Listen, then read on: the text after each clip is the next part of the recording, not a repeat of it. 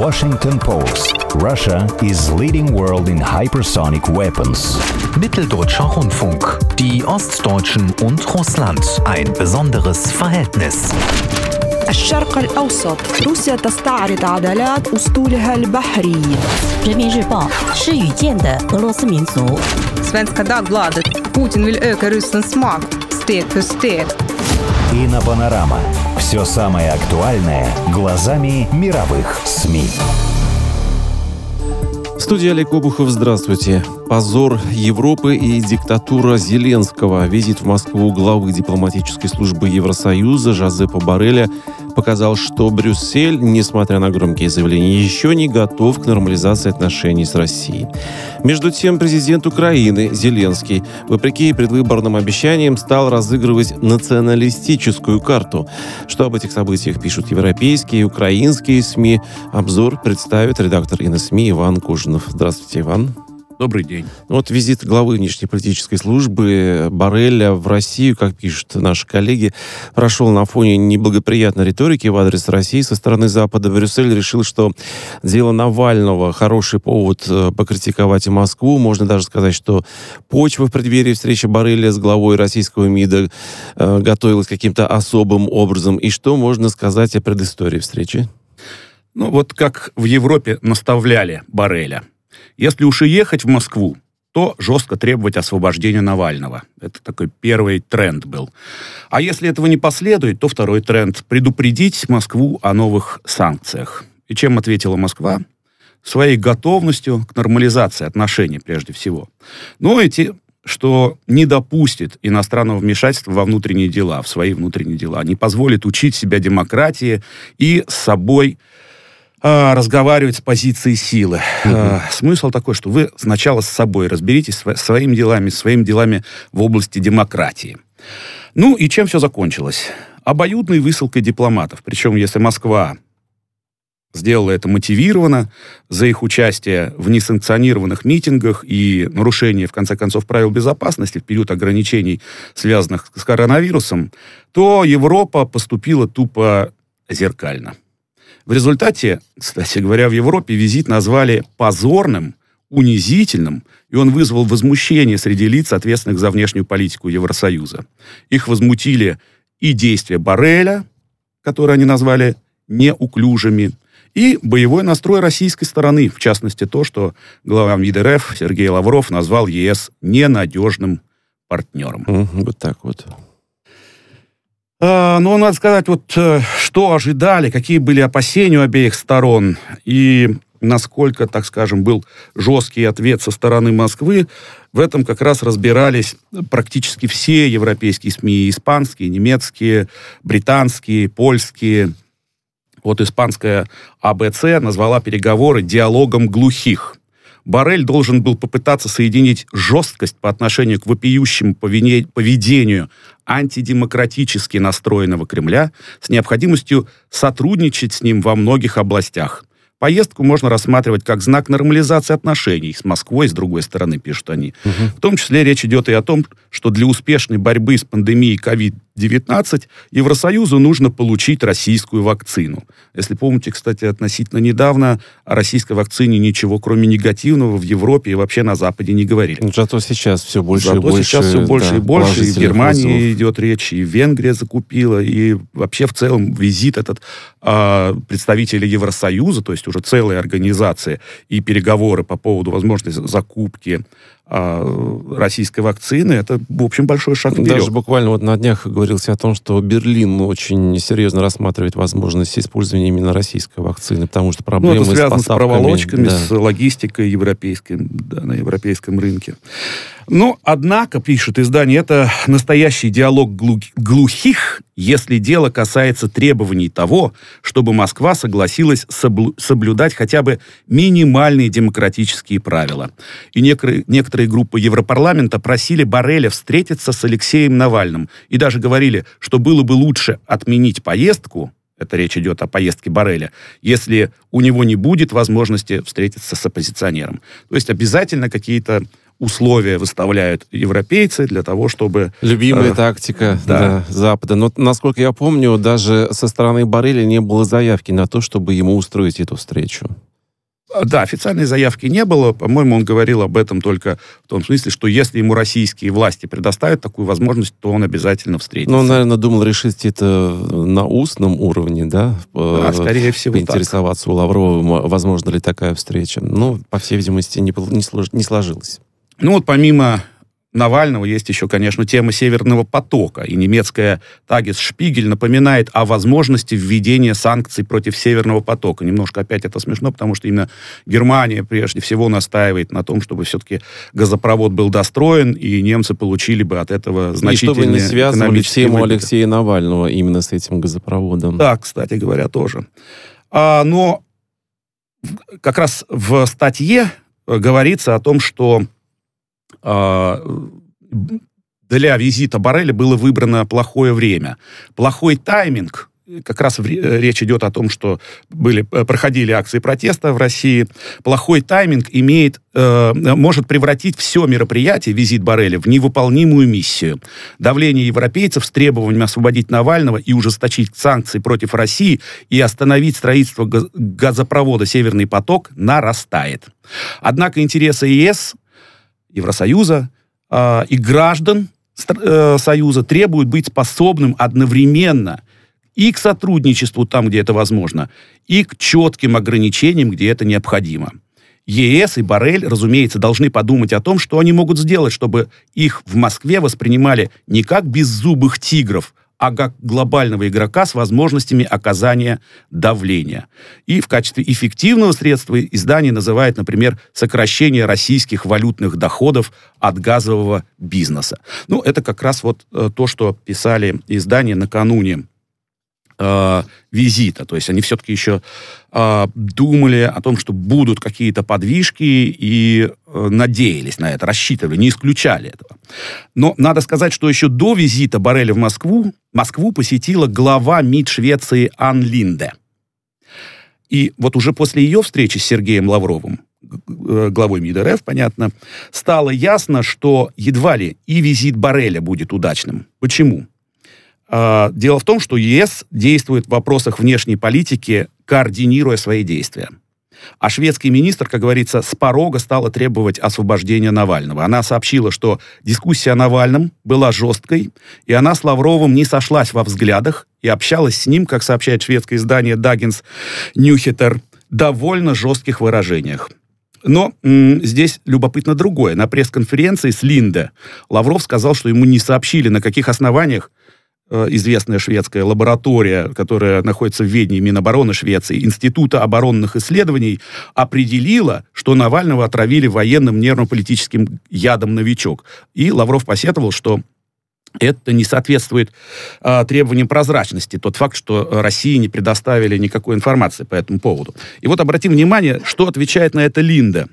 Я ответила, что три независимых, три независимых научно-исследовательских института, причем интересно, получается, она и а, вот эту лабораторию, которая находится в ведении Министерства э, обороны Швеции, видимо, тоже называют независимым научно-исследовательским институтом, пришли к, одним же- к одним и тем же результатам и передали их в Германию. Кроме того, к тому же выводу пришла и Организация по запрещению химического оружия о том, что, видимо, отравили боевым веществом. Поэтому мы решили полностью им доверять. Ну, вот тут и весь ответ на поставленный вопрос. Мы им доверяем, и этого, видимо, для Европы достаточно. А доказательства России можно не предоставлять никаких. Причем сколько бы просьб не звучало, да, в адрес Да, Брюсселя, ни одна просьба не была Не была удовлетворена. удовлетворена полностью. Ну и вот как же прошел сам визит, каковы его последствия? Вот довольно подробно освещает это польский теле- телеканал TVP Info. И на его сайте появляется материал с очень красноч- красноречивым заголовком «Россия унизила ЕС. Визит катастрофа Барреля». Накануне визита Барреля звучали предостережения, что потерять можно много, а добиться чего-либо шансов нет. Однако никто, пожалуй, не ожидал, что будет все так плохо. Россия, Россия унизила и Барреля, а в его лице и весь Евросоюз. Лаврову не пришлось плевать гостю в лицо. Хватило сообщения о выдворении трех европейских дипломатов. Ну, как вы помните, а, именно во время визита а, появилось сообщение о том, что выдворяются три э, европейских дипломата за участие в несанкционированных акциях. И это называется вот как раз плевком в лицо, таким образом. Чего же хотел добиться своим визитом испанский специалист, социалист, которому речь о Борреле, поручили возглавлять европейскую дипломатию. Интересовал его отнюдь не Навальный. Основные игроки ЕС во главе с Берлином, Парижем и Римом уже давно ждут, не дождутся, когда можно будет перезагрузить отношения с Россией. Речь не только о Северном потоке-2, но и о нормализации контактов в целом. Именно за этим он и отправился. Ну, далее просто пишет э, издание о том, что время было выбрано неудачное, и э, все попытки э, Барреля навязать э, России э, европейский взгляд на демократию в России окончились неудачей. А, а Москва не, только защищалась от нападок э, Европы, но и перешла в контрнаступление. Как отреагировал на агрессивную риторику хозяина встречи Барель? Он сообщил, что передал российской стороне призыв освободить Навального из-под стражи и расследовать обстоятельства его отравления. А также он отметил, что конкретных предложений по введению новых санкций в отношении России нет. Короче говоря, Барель позволил Лаврову себя обыграть, а выступление на совместной пресс-конференции оказалось полным провалом главы европейской дипломатии. Это вот цитата по э, польскому изданию. Ну и опять же, если размышлять о том, что, э, допустим, Брюссель да, рассчитывал на, что, на то, чтобы перезагрузить взаимоотношения с Москвой, то, в принципе, нужно, по всей видимости, с другим подходом это все делать, и, по крайней мере, не затрагивать тему Алексея Навального, потому что она действительно раздражает и российскую, и европейскую сторону. Если хотели перезагрузки, давайте начнем с каких-нибудь хороших тем, да, а потом, если уже поймете, если две стороны поймут, поймут, что, в принципе, нормальные есть подвижки, есть подвижки тогда уже можно потихонечку э, затра затрагивать те темы, которые вас в том ну, числе это беспокоят. частая западная тактика связывать да. два в одном с тем, чтобы... И по возможности да. максимум, э, максимально надавить на визави. Ну вот британская Financial Times развивает эту тему. Кремль, Кремль теперь занимает намного более конфронтационную позицию в отношении Запада. А еще подчас он публично и грубо реагирует на предупреждения и озабоченности иностранных государств. А, ну, вот они тут отмечают, что Лавров назвал Евросоюз ненадежным партнером. По сути, отношение к Брюсселю больше походило на отношение к представителю враждебной силы. Действительно, если бы э, разговор начался с э, каких-то прагматичных тем, а не с тем, связанных с внутренней политикой, тем более это не самые простые, не самые простые темы, не только в России, это везде. Более, что это затрагивает суверенитет государства. Да. Мы, э, кстати, вот здесь можно э, испанцев процитировать, и довольно любопытная была история с испанцами испанцами, когда а, э, глава МИДа Испании угу. Гонсалес Лайя а, отреагировала на пресс-конференцию Лаврова с а, Барелем, а, в которой Лавров заявил а, приблизительно следующее. То есть он рассказывал о том, как судебные власти Германии и Бельгии обращались к, Испан к Испании с призывом отменить политизированные решения по делу об организации референдума в Каталонии. Испанские власти ответили, у нас есть наша судебная система, и даже не думайте сомневаться в тех решениях, которые мы принимаем в наших судах, по нашим законам. Это ровно то, чего мы хотим от Запада в плане взаимности, сказал э, Лавров. Вот. И на это э, Гонсалес э, Лая ответила. Не вдаваясь в, идио, в идиозные сравнения, я хотела бы напомнить министру Лаврову, что Испания является одной из 23 полномасштабных демократий в мире. И их только 23. А Россия занимает 124 место из 167 стран. Это, видимо, какие, один из западных каких-то рейтингов. Э, супер демократических, видимо. Э, и я хотела бы напомнить, что в Испании всем гражданам, каждому гарантированы права и свободы. У нас нет политических заключенных, есть заключенные политики. Вывернулись. Да, но это вот я цитирую по «Эль Паис», Но э, любопытно, что с ней не согласился ви- вице-премьер страны Пабло Иглесиас, который признал, что в Испании не наблюдается демократический порядок в политике. Ведь лидер одной из двух правящих пар- партий в, Каталонии, э, в Каталонии партии находится в тюрьме, а лидер другой партии в Брюсселе, ну, то есть в бегах, имея в виду э, местных политиков Жункероса и Пучдемона. Вот, так что насчет э, взаимности это, конечно, И насчет двойных стандартов Да. тоже со стороны Ну, Брюсселя. любопытно, что помимо вот всяких таких э, историй, э, Барелю при- еще и прилетело за то, что он затронул такую тему, как возможность поставок российского препарата «Спутник Ви» для борьбы с ковидом в Европу, э, где никак как раз не могут решить проблему с вакцинацией населения, и назвал его «хорошей новостью для человечества». А Барель был в полном замешательстве. Он не только не смог заставить российские власти прислушаться к себе по делу Навального, но и выступил за сотрудничество в менее проблемных областях, назвав, например, российскую вакцину «Спутник Ви» хорошей новостью для человечества. Это Чего так. себе менее проблемный. То есть Да. давайте не будем заботиться о жизни своих граждан, а позаботимся о- об Алексее Навальном. Очень И, любопытно вот- и вот вопрос. какой, да, и, и здесь комментарий очень любопытный еще. Это так, но подходящий ли был для того выбран момент, пишет французская Лепуа. А Süddeutsche Zeitung цитирует главу правительства Литвы, которая раскритиковала тоже высказывание Бареля и обвинила Путина в желании использовать вакцину не для защиты российского народа, а для того, чтобы с помощью этого гибридного оружия внести раскол в мировое сообщество. Вот, в общем, основные такие тренды в плане того, как освещают западные СМИ визит Барреля, то есть это полный провал, полный ужас, кошмар, кошмар, зачем туда поехал, а с Россией вроде бы и не надо говорить, но не говорить с ней невозможно. И ссориться тоже не хочется, И несмотря на то, не что хочется, такие потому что самый крупный, взаимоотношения. А, самый мощный сосед э, Евросоюза, и никуда здесь не денешься. Какие-то комментарии читателей, вот именно средств массовой информации Да, европейских. были, э, я приведу вот несколько забавных таких э, историй, э, которые, опубликов... э, которые были... э, была прокомментирована статья Financial Times как раз о- по поводу вот визита Барреля и высылки дипломатов. А вот некий, некая Паула Мартинс пишет, и Навальный хорош, и Гуайда хорош. Гуайда, правда, попался, когда его сфотографировали общающимся с воротилами наркокартелей. Просто смех. Ну, вот такие вот Мгм. делает э, сравнения. Другой э, читатель пишет, если бы только наши масс-медиа уделяли Ассанжу хотя бы частичку того внимания, которое они уделяют Навальному. Но на что я надеюсь? И вот еще один комментарий. Кстати, резонный комментарий. Да, да, да. Это, кстати, не только м, про Ассанжа. Вот, э, с, э, видимо, индус по происхождению э, Муралитаран Кришнамурти. Так. Надеюсь, что я ничего не перепутал. А, так, давайте посмотрим аналогии. Мэн Ваньчжоу из Huawei была арестована в Канаде по просьбе США, Мгм. потому что в Соединенных Штатах рассматривают Huawei, китайскую компанию, как угрозы нацбезопасности. Эдвард Сноуден бежит в Гонконг.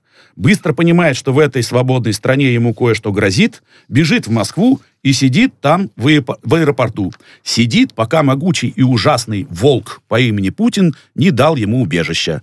Дома его ждет чудесная перспектива смертной казни за измену. Джулиан Ассанж изме- обвинен в изнасиловании и еще бог знает в чем, в свободной стране, в кавычках, Британии. Но это все не важно на фоне Навального. Потрясающе. Так что люди думают, размышляют, э, не все принимают на меру, на веру.